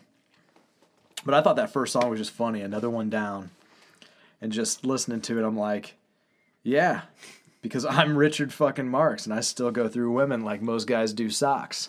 You know, like this guy. That's good. I mean, you know, really at the end of the day, like there's still just a bunch of like gilfs out there just getting all wet Yeah. listening to this record, like because he sings his ass off. Yeah, he There's does. no He doubt that this guy still sounds just as fucking good as he did 30 years ago. Yeah, And I am. I mean, I'm a Richard Marx fan. I think you are too. Like Yeah. we've discussed. yeah. Richard Those Marx first two before. albums are like awesome. Oh, dude, he's got so many good songs. I, you know, he's a guilty pleasure that I don't feel the least fucking bit guilty Yeah. about. I love Richard Marx, and I wasn't really excited to listen to this because I didn't expect to like it. And when I first started listening to it, I was like, "Yep, here we go." Like you're saying, like the modern, like him Yeah. trying to do a modern record. But the weird thing was, the more I listened to it, um, a the more the record goes along, there are better songs Oh yeah, than sure, the first few. too. Because like Love Affair that lasts forever, meh. Like it's just not even. It's just like whatever. You know, those first three songs are just kind of like they could have just not been on the fucking record. Even though Limitless, the title track, the second song, it really does sound like what you would expect if you were to try to envision Richard Marx doing a modern 2020 pop song Yeah. with like kind of a just big giant fucking chorus and blah blah blah. Whatever. Nonetheless, I don't give two shits about it. Richard Marx making a Daughtry album. Like I said, There you go. air. Yeah. but Let Go, I thought that one comes along and it's a pretty cool sounding pop song. Not necessarily in love with it, but it was kind of like, ah, okay, I'm kind of digging this one. But then all along, Yeah. That was I the one that was a total 80s reminiscent, like it sounded like it could have been a song off one of his classic records. That's what I put too. I put uh, um, all along kind of sounds like the olden days Richie. It does. and the beat, even though this isn't Richard Marx, but it sounds like Footloose. When it first kicks on, you're like, it kind of is like, oh, okay. And let's face it, like Kenny Loggins and Richard Marx are like, Yeah, they're like the kings. they're the same then. fucking guy. No. Whenever he felt like growing a beard, he was Kenny Loggins. and when he shaved, he was Richard Marx. No, but Uh, this, yeah, that was the closest thing to a classic Richard Marx song. on Yeah. it, right? It was, it was. I thought that was a really cool song. Up all night, not to be confused with the Slaughter song, but that one's okay. It's a little corny, catchy, but there's something about the lyric. Think about you naked all day long. Like every time I listen to the song, I'm just like, God, who the fuck writes that lyric? Well, I'll tell you who writes that lyric. Richard fucking Marx. Because he's Richard Marx and he's still, like I said, going through women Slinging like bitches. yeah, he's slinging bitches. Let's just call it that. I'm not even trying to be clever about it anymore. I say slinging bitches, you say apron strings. Look, we don't have any fucking female listeners anyhow. yeah. This is a total fucking Hi, sausage Mom. fest. Thanks for listening.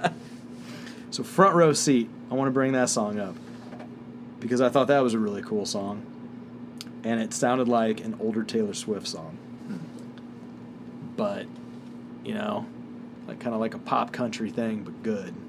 Kind of like Taylor Swift. Some of her earlier, earlier work pretty much was like pop country, but you were like, ah, fuck, but this is a well written song. That's what I thought with that strong enough, that duet. I was just gonna say It was really good. That That is was like probably my favorite album. song on the album. Yeah, and that's what I said too. That's when it just kind of seemed like like everything up until voice. then still had the poppiness kind of thing. This was just like Good song. yeah. Yeah, like it ain't. It sounds like it should be a modern pop, pop country hit, other than the fact that it's fucking good. But it just has that sound. I mean, and they yeah they knocked it out of the park with that Yeah. one, man. That chick, I don't know who she is. Um, we'll just say it's Joey Kramer from Aerosmith's daughter. I'll just make that fact up. Jana Kramer. Is it Jana or Jana? Jana. I think Jana? it's Jana. I think she actually is a country singer. Is she? I don't know. I can't remember. I think she might be in a group, country group. I really liked the ballad "Not in Love." I just liked like the first time I heard that lyric, "I am not in love with you." I was like, God, ouch!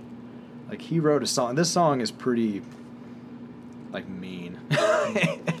Do you know which one I'm talking about? Because it's it's just a I don't know, man. I really thought it was interesting because I the lyrics to me I just pictured like him writing this to somebody and then listening to it and just being like, "What the fuck?" and just start crying because it's so just honest and fucking mean, but it's like in this beautiful love song, and I'm like, Yeah. this is kind of fucking brilliant." Like, my hands aren't shaking, these aren't tears on my face. You are never on my mind. You are already erased. I was oh, like, man. "Geez, that's harsh, Richard." God, talk about a guy that's just slinging bitches and breaking hearts. He's just, you know, he's Next. got he's got one song is just about fucking them and tossing them to the side, and this one's just like, hey, look, I'm still fucking you, but I have no interest in you. Like I wasn't even thinking about you while I was fucking you. I didn't even know it was you. this guy is like the ultimate pimp. He's like 60 years old. He has to be like the whitest guy on the planet. you know? He's like barely hipper than Mr. Rogers. and he is just the ultimate pimp. Damn, dude. I love him. I want to hang out with him. You think he'll go to see the Kiss show tonight with us? Maybe we can hang out with him. Maybe, dude, we should get Richard Marx to interview. We should get a Richard Marx interview. That would be fucking amazing. I gotta find out whether he's touring. I think he was, but I don't know. Yeah. Um, um, isn't he? This one, the last song, and then I'll just kind of get off this because the other couple songs, "Break My Heart Tonight," it was okay. Kind of a pop tune. It's another modern pop tune. Last thing I wanted was kind of like, yeah, whatever, it's okay. But the last song, this one, I thought was really cool. It actually reminded me. There was something about the opening chords and stuff that reminded me of like a classic Kenny Loggins song. See, you said he's Kenny Loggins. He's Dude, in this one it really it really one. did. It had a really beautiful chorus. I like it. For some reason it reminded me of a old Kenny Loggins acoustic song. So I don't know. I think I've talked enough about how It really badass- was a good listen. Like, I mean, it kind of grew Yeah. on me as it went. I mean, it's catchy. And the more I listen to it, the more I like it. You know, now I probably will skip over certain ones. I mean, there's there there are ones that I really Yeah. like, and I would buy that album. Like if I came across it at the record store, I'd be like, eh, you know what? Fuck it. I liked it enough. I'll buy it. I could imagine cranking some of that shit up on the turntable down here and being like, hell yeah, you know. Like if I was like a single dude, I'd be like walking along the beach with my fucking earbuds in, attached to my Sony Walkman, like a cassette one, with some Richard Marx playing in it. Like, yeah, what's up? Where's those gilfs at? I'd be like looking for like sixty year old hot chicks. It's a good thing I'm not single because I would be terrible at it. But I'm just- single and I am terrible at it. So, yeah, I bet I would give you a run for your money. uh, I'm banking on it. I bet I'd be a real fucking idiot. I, yeah, you could like serenade some ladies. I don't think I could. Yeah, you could. That's the thing. I don't know what I would do. I've, I've talked about that before. Like, I couldn't imagine in this day and age, like, because the last time I was single, people just went to bars and met chicks at bars. And, like, people don't do that anymore. I mean, maybe you do. I don't. No, because but- I can't really approach anybody. So that's why I need the internet. But all these then young like- guys that I work with, that's like, that's their life, dude. Like, that's how they date is Yeah. on the internet. And I'm just like, what? Like, that's fucking weird. Like, I don't want to Tinder. I don't know how to. T- I don't know what all the swipe It- left shit means. It is weird because I actually want to be more outgoing to like meet people, but I don't go anywhere to meet people because I meet pe- I go to the fucking Twisted Spoke. You're not gonna meet like your soulmate. at the Twisted Spoke. yeah. Depends where your bar is set. Yeah, Uh, but then at the same time, like know. I need the internet, but I'm not that good of a a conversationalist either. So I'm like not good at um, either, really. well, then I don't know. Andy. So I'm just waiting for some lady to fucking fall out of the sky or something. Uh, aren't we all? Mm. I don't know. I lucked out, I guess, and took care of Yeah. that. I got lucky early on, thank God, because I couldn't imagine. Try. I fucking hated dating back when dating was semi-normal. Maybe that's all it is. Is the right place at the right time, I think it is. I'm always in the wrong place. I, I just think I would be like at the grocery store hitting on chicks if I was Yeah. single, you know. I'd be like just I would just go to Kroger and just walk around with like vegetables in my cart. Just be like, "Hey, yeah, I'm really health conscious. How you doing?" you know, I don't know, like have healthy foods that you think that chicks would like. Yeah. And just walk around and start talking to random girls and they would all just look at me and go, "Ew, are you hitting on me, you fucking pervert?" Hang out in the smoothie section or something. Yeah, I don't know Try what I would be do. I. I couldn't even imagine hanging out in the smoothie section to try to be smooth. That'd be me. did See? you? Yeah, I was gonna say. See, did like- you realize what you were doing? Was that on purpose or was that just? Because it was funny. Oh, speak, speaking of that, like last night, um, to get off track a little bit, but it's still on topic. Um, there was like I was hanging out with some people from work because it was the guy's last day, right? And uh, there was like two like female coworkers there, and I, I don't think I brought up the topic, but one girl was saying something about bad like dates, and how she's been on a lot of bad dates. So this other girl, she she uh, pulls out her phone with Tinder, and she's got all these matches on there with all these guys, and uh, she like pulls up one, and she's like, "Look, this guy like says shit," and she shows up. She shows us this bad like pickup line that was this guy's introductory line. So they must have matched. He made the first move, and he says, "Hey, do you do you have an international passport? Because I'm trying to get into Japanties." Oh my and god! we were we just fucking lost it. It was like hilarious.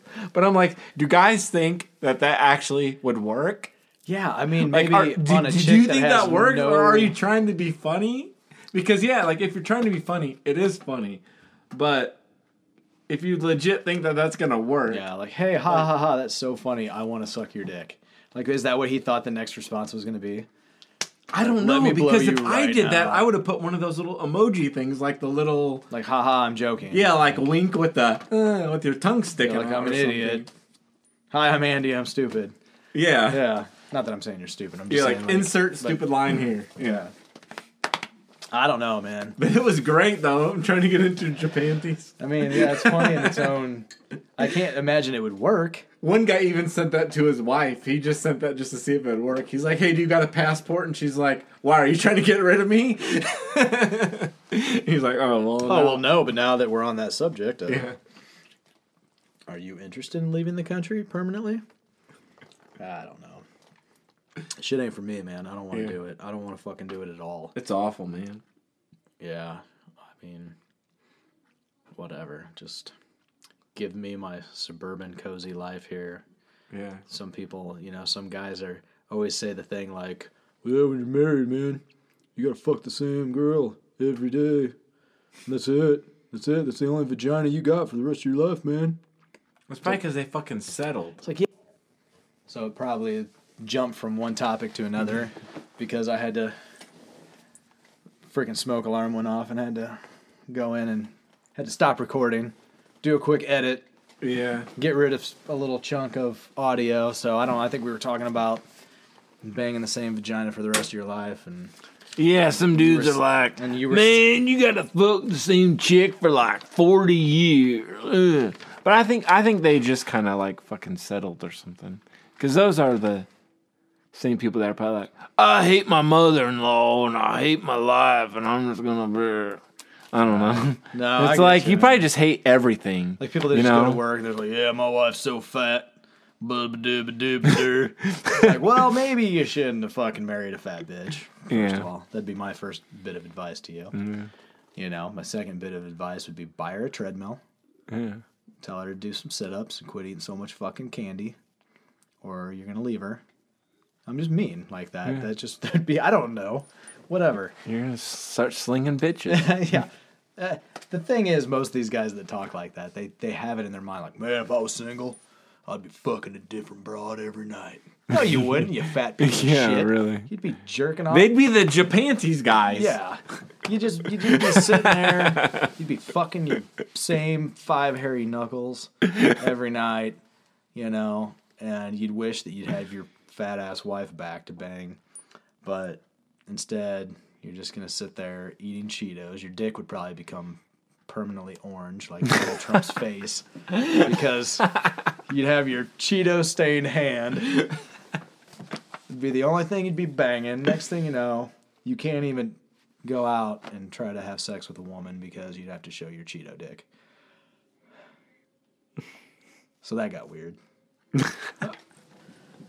Anyhow, Huey Lewis and the news. Yeah. In other news, I don't know what we're talking about anymore. How the fuck did we get on, on that topic? I don't know. I One don't thing know. goes, which is, Jesus Christ, we got to stop drinking while we're doing this. No, man, it's fun. Otherwise, we wouldn't have a hope, fucking show. I hope people think it's funny.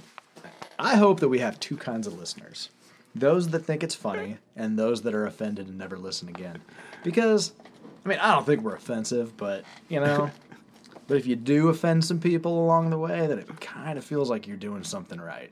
Yeah. You know, you're kind of like, you're sifting through all the bullshit fans you don't really want anyhow, right? Like the people that it's like, I don't listen to your show because blah, blah, blah, and blah, blah, blah.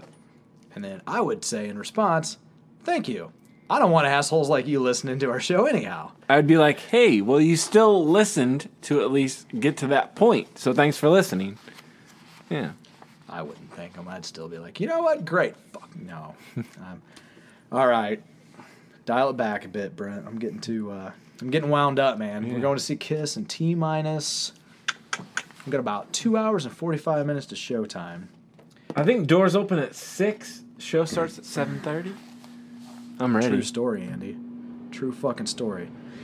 I'm ready for some crazy night food. And I can edit that out. Keep it in there. You edit it out, and I'm quitting. All right. I'm never doing another fucking podcast with you again. All right, I need Huey you. Lewis in the news. Weather. Right now, the weather sucks. It's cold here. It's terrible. Fuck Illinois. I know I've cussed a lot this episode, but I don't have much to say about this album. This, to me, was the one album where I had so little to say because I was so indifferent. I really like Huey Lewis and the News. Sports, I think, was one of the first albums I owned on CD. Yeah. I love the classic stuff, man. But this dude, his best days are behind him. Here was my hot take on this album is do you do you remember this growing up? I think it might have been channel 5. Maybe it was channel 2. I don't remember. it was either 2 or 5. It would always show like a house for sale and then it would have the weather across the bottom and it was like almost like it had like some kind of almost elevatory type music and yeah it would show like realtors like houses for sale this huey lewis album sounds like the soundtrack for that channel I'll give you that. It's uninteresting. Yeah The but there was great. They play their ass off. Yeah. these songs do anything. I mean, it's it was like, kind of like what you said the who where there's just old dudes like getting together in their retirement home like man do we still got it yeah we got it yeah. all right Yeah, let's go do something. It's like while we're young, okay? The first track, Yeah. while we're young. I'm sitting there listening to it and I'm thinking, yeah, Huey, while we're young, motherfucker. Like, get to a fucking hook while I'm still young. You know? Because I'm about to, by the time you actually get me somewhere where I'm actually singing along, I feel like I'm going to be on my fucking deathbed. I don't know, man. I wanted to like this. When I saw there was a new, a new Huey Lewis, I wanted to fucking like it Yeah. because his songs, you know, his classic stuff, it was catchy, it was charming. He's got like he was hip like, to be square fuck man exactly i'm hip to be square That's the epitome of what that band's about. They're a bunch of fucking dorks, and what made them so fucking cool was the fact that they weren't cool. yeah And their songs were super catchy, but their songs weren't fucking cool. But they were cool because they weren't cool. Yeah. You know? I mean, they just, they were, man. Hip to be square is like the epitome of their whole fucking career, man. They were such, they wrote such good songs. When they were, when they were cheesy, if this is there it was charm. Eh, yeah, there they just had, was like, so much charm, man. vocals on there Her love is killing me. Which I, I think like, that one because he mentioned something about a sleep number bed. Yeah. I mean that that was like the one song, one of two songs where there was like a little bit of that charm, yeah. He kind of has some kind of where you're like, okay, this is kind of the Huey Lewis that I wanted to hear, but it's, but man, he's not winning me over. He's not. It's not. I'm not sitting here thinking, oh shit, it's 1985 again, and I'm listening to fucking Huey Lewis. Like, it just sounds like they've all. It sounds like the band's gotten older and more mature, Yeah. and they kind of started listening to all these different kinds of music, funk and jazz and blah blah blah, and all those elements are in there. But the the core, the song, yeah. is missing, and it just bummed me out, man. Um, Hurry back, baby. Perfect example. Really cool sounding song, but goddamn, it's a really blah song. Like it really does just nothing. And then that remind me why I love you again. Clever little title. comes in with like the kind of Prince guitar lick at the beginning, and it has like the whole funk vibe, and it's got the horns and shit, and it's really cool. And the the lyrics are kind of generic, but they're kind of like generic in that kind of charming way that you expect from Yeah. Huey Lewis. Like it kind of has that charm that I was talking about, but like it doesn't quite live up. Like it just doesn't quite get there. It's good. Yeah. To me, it's probably the best track on the record, but it still doesn't quite deliver. Yeah, those were the two highlights for me. It was like her her love is killing me and remind me why I love you again. But then but then the one thing though too is it's like the Green Day album. They're both only like 25 minutes long. Right. So they're really short. So it's almost hard to hate it too because it's just a really quick listen. You can just blow right through That was it. the best part was the fact that it didn't take up too much of my time. Yeah. Like, oh, cool, yeah, it's done. Other than the fact that that one of the boys song, god damn, man. Yeah. Talk about just a tired ass stab at writing a country song. Yeah. Like, Jesus, dude, are you even trying? Yeah, because is that the one where he's like, I always wanted to be one of the boys playing with the band up on stage or something like that. I don't know. It's like, Dude, yeah. I liked your version just now better than whatever he did. yeah. I, uh, It's don't like know, maybe man. that's the thing now that works is tired country songs, and this is probably gonna sell a lot well, if you just appeal to the I mass. I don't think country it's going to fans. sell a lot, but I want to say this too. Like, so he recently had some health issues, right? Yeah, because I think that that's the thing too. I looked up is I remember something where he wasn't going to tour anymore because of the hearing loss, kind of like Brian um, Right. uh, Johnson. And didn't he end up having like Parkinson's or something? Oh, I don't know about that. I thought that I had heard. I saw that Ozzy. Yeah, they said he had Ozzy did, Parkinson's. yeah. That's the other news I saw like recently the other day. Is actually he was diagnosed with it in uh, 2003. It wasn't Parkinson's. It was because I knew there was the hearing loss thing. Yeah. But for some reason, I was thinking that something was brought up about him and Parkinson's too. Um, looks like it says Meniere's. Meniere, is that how you say that? Meniere's. I think? Ryan Adams has that because it's something like uh, with hearing. Yeah, it's like a like Yeah. an equilibrium Okay. or something like that. I think you kind of. Yeah, if your hearing is impacted, you almost kind of lose your balance or something. I don't know. Uh, hmm. Yeah, I don't know why Parkinson's was the maybe just because the Ozzy thing, but I was thinking he had something else that was a little more serious than just the hearing thing. But Yeah. so I was trying to you know cut him some slack because I thought, well, oh, like what you're gonna say? Maybe he can't hear anything to know that these songs aren't even good.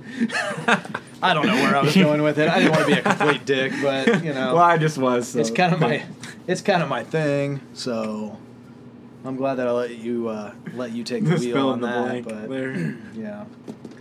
So yeah, man. I don't know. All in all, I, I, think probably, it was still a good week though for albums, or a good two weeks. It was, man. It was there's a lot of stuff here. diverse selection of stuff to listen to, and you know, and there was other stuff that came out. I think that we, missed really that touch Sepultura. on. Yeah, There's only so much you can listen to, man. I mean, six was a lot, and Sepultura. I like I like classic Sepultura, man. Roots, Yeah. everything, you know, before Roots. Yeah. But I'll be honest with you, since the new singer's been in the band, I haven't given two shits to listen to it. Yeah. I have. I did listen to the new song. I'll take that back because when they put out the one song, I can't remember what it was called, but I did listen to that. Um, there was the Nathaniel Rateliff Oh yeah, that's right. album. I, Yeah, I his listened. solo album. You said that was more of a Dude. than Stone Temple Pilots. It was. It actually made the fucking STP record sound like a Slayer record. That's how fucking Shit. boring it was. Hmm. I'm, I'm probably exaggerating and being an asshole. God knows that's the part of this I'm good at, but it was not. It. yeah, I didn't like it. I didn't like it, and I do like his past stuff. I like the stuff, the Night Sweat stuff that I've heard. I only own like one album, and you know it was good, but I. I don't know. I'm not a huge fan of his anyhow. I I like him enough, Son of a bitch. but that's all I've. Yeah, I that know. song was cool. I did Yeah. like that song when I first heard it, but I feel like he's just one of those where like You know those hipster chicks that are like, I just like him because he sounds, he just has like an old soul. Like, you ever just hear chicks talk like that? Yeah. Like, and you know, like it just sounds old. It just sounds like old. Yeah, bitch, we get it. Sounds old, you know? Like the same girls that are like, I like vinyl records because I just like the scratches and the pops. You fucking idiot. They're not supposed to have Yeah. those. Like, that's because some motherfucker like you didn't take care of them because Yeah. you don't fucking take care of anything. I know what you're talking about because there's some girl I know. I thought she was fucking cute, but Until she opened her mouth. but then I, s- well, n- yeah, kind of. I thought she was cute, and I'm like, oh man. But then I saw an Instagram post she made where she just like has vinyl albums on her wall, and she's like, oh, I finally put them up on display. It's like, did you just fucking buy like spend like thirty dollars a pop for these albums just to put them on the fucking wall? yeah. Like, are you gonna listen to them or Yeah, what? you could have she just like ordered a picture. You could have just had like the Yeah. picture printed. Walgreens. They'll Right, print out your photo for like ninety cents. No shit. Just print that out and frame it, you dumb bitch. Don't you Yeah. know? Like I've got a couple that are framed because a buddy of mine gave me that picture disc version of that Boston record, Yeah. and I, I already actually have two other copies of that on vinyl because my mm. dad had two copies of it on vinyl for whatever reason. I don't know. He liked it so much he bought it twice, I guess, and I have his copies of those. And so this guy I work with, I was I had a Boston T-shirt that I wore all the time at work and stuff. And one day he's like, "Hey, I brought you this, man. You know, I, you always wear the shirt, so I figured you'd dig it." I'm like, "Yeah, it's really cool. Like it was a really oddball uh, picture disc from the '70s, you know." And uh, so I thought it was really cool, and I was like, "Well, I'm not gonna play it, right? Because I've already got two other copies. Yeah. So this looks cool. I'll hang it on the wall." And then that Motley Crue "Too Fast for Love" is actually like a limited release version they put out. I'm trying to think of how many copies they made of that, but it has the uh, 45 with "Stick to Your Guns" and uh, "Toast of the Town." That was like the first single they put out, and so I never opened it. I, I was like, ah, it's limited. I, I got another copy on vinyl actually, so I was like, I'm not gonna ever open this. And I think it actually goes for a decent amount of money on eBay. Nothing crazy, but I think maybe a hundred bucks or more. But I bought it, and so I just decided to throw it in a frame since I had never opened it. But yeah, I don't know why the hell I'm sitting there like. But yeah, that girl like But- I'm just gonna put these on display so uh, people can see what kind of music I like. Well, yeah, like- the whole new resurgence in vinyl is really cool for guys like us that were already like buying it and collecting it anyhow.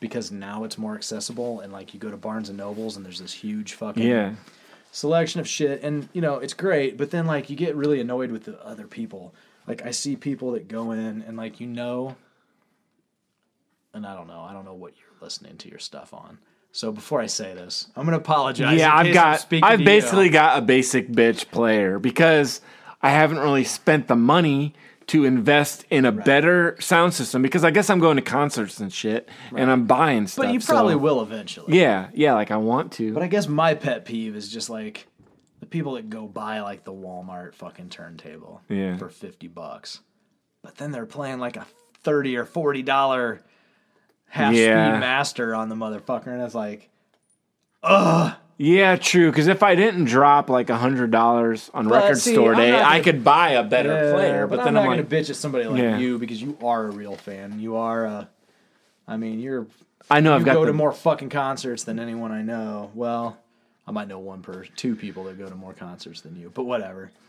you know, like Jim Glass. I mean, he's yeah, he's obviously one, and then a guy I know, Eric, that fucking seriously goes to a concert every day of his life. But, but other than that, I'm just saying like you are true. I'm not gonna Yeah, like I know because I'm kind of in that. But same- you're I'm aware kinda got, it. But you're like that guy that you're gonna probably build up a collection, and you're gonna eventually invest in the. Yeah, I'm just laying the setup. brickwork, I guess, for Yeah. that. I mean, dude, I did I did the same thing. Like, I had like a hundred dollar Audio Technica turntable, Yeah. and I was playing it through. You know, before I got the setup I have now and everything. I mean, I had a cheaper setup, and it was just okay.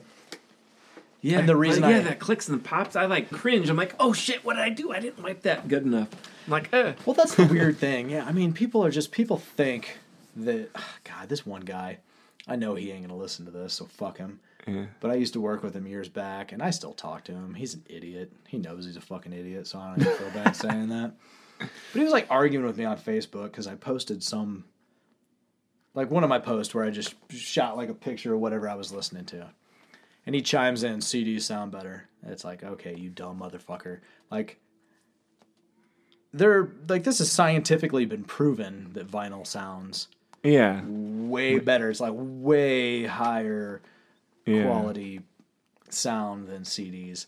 I'm not even arguing with this dumbass over it. You know what I mean? But I, I don't even know where I was going with that story. I think I just felt like bringing him into it. Maybe it's because of the clicks and pops things. Like, see, vinyl's got clicks and pops. Yeah, CD, Yeah, that's it sounds much where I was going. crisper. Yeah, that's where I was going with it. Exactly, because he said that like, oh, CDs sound so much cleaner and more crisp. It's like, look, if you take care Yeah. of a record. Dude, I bought uh, Barnes and Noble had like a bunch of shit on clearance, fifty percent off, and I bought like three Peter Gabriel albums. Um, I bought the Half Speed Masters because they're like forty bucks, dude. They're like thirty seven ninety nine, Yeah. and so I was like, shit, man. I ended up getting them for cheap, you know, eighteen. You got two for the price of one or something. Yeah, I mean, it was like just a crazy deal. I was like, oh, I'm gonna finally buy these because I kept looking at them there, and I just, God, forty bucks is a lot, you know. And so I bought them, and man, I put the first one I put on there. I put, I bought the second album, Us and Up, and I'd actually never even heard Up before until then. I, I actually, I'm not a big fan of that album. I may, it might grow on me, but Us, I put that on, and I was like, "Oh my fucking god, it sounds so good! Like it sounds hmm. fucking amazing. I couldn't believe how how good it sounds. I mean, it really is. If you're a big enough fan of the record to where you want the ultimate, you know, audio fidelity, Yeah. quality, those are worth it, man. For, I mean, I wouldn't go buy nothing but those, but you know, there are some records that Records. like his album so already is an amazing sounding album and they had that half speed master but it wasn't on the 50% rack and the minute it is i'm buying that motherfucker. And i might end up just i mean i own it on vinyl but hmm.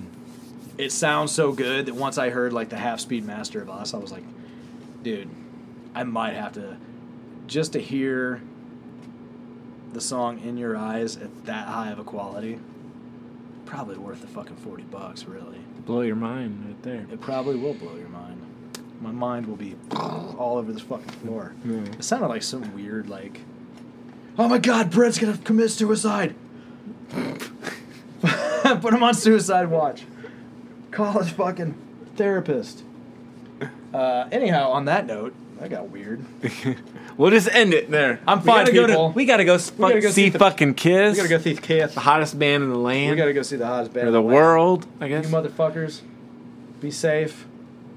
Listen to some Richard Marx. All you single guys, maybe learn a thing or two about slinging bitches. Until next time. Whatever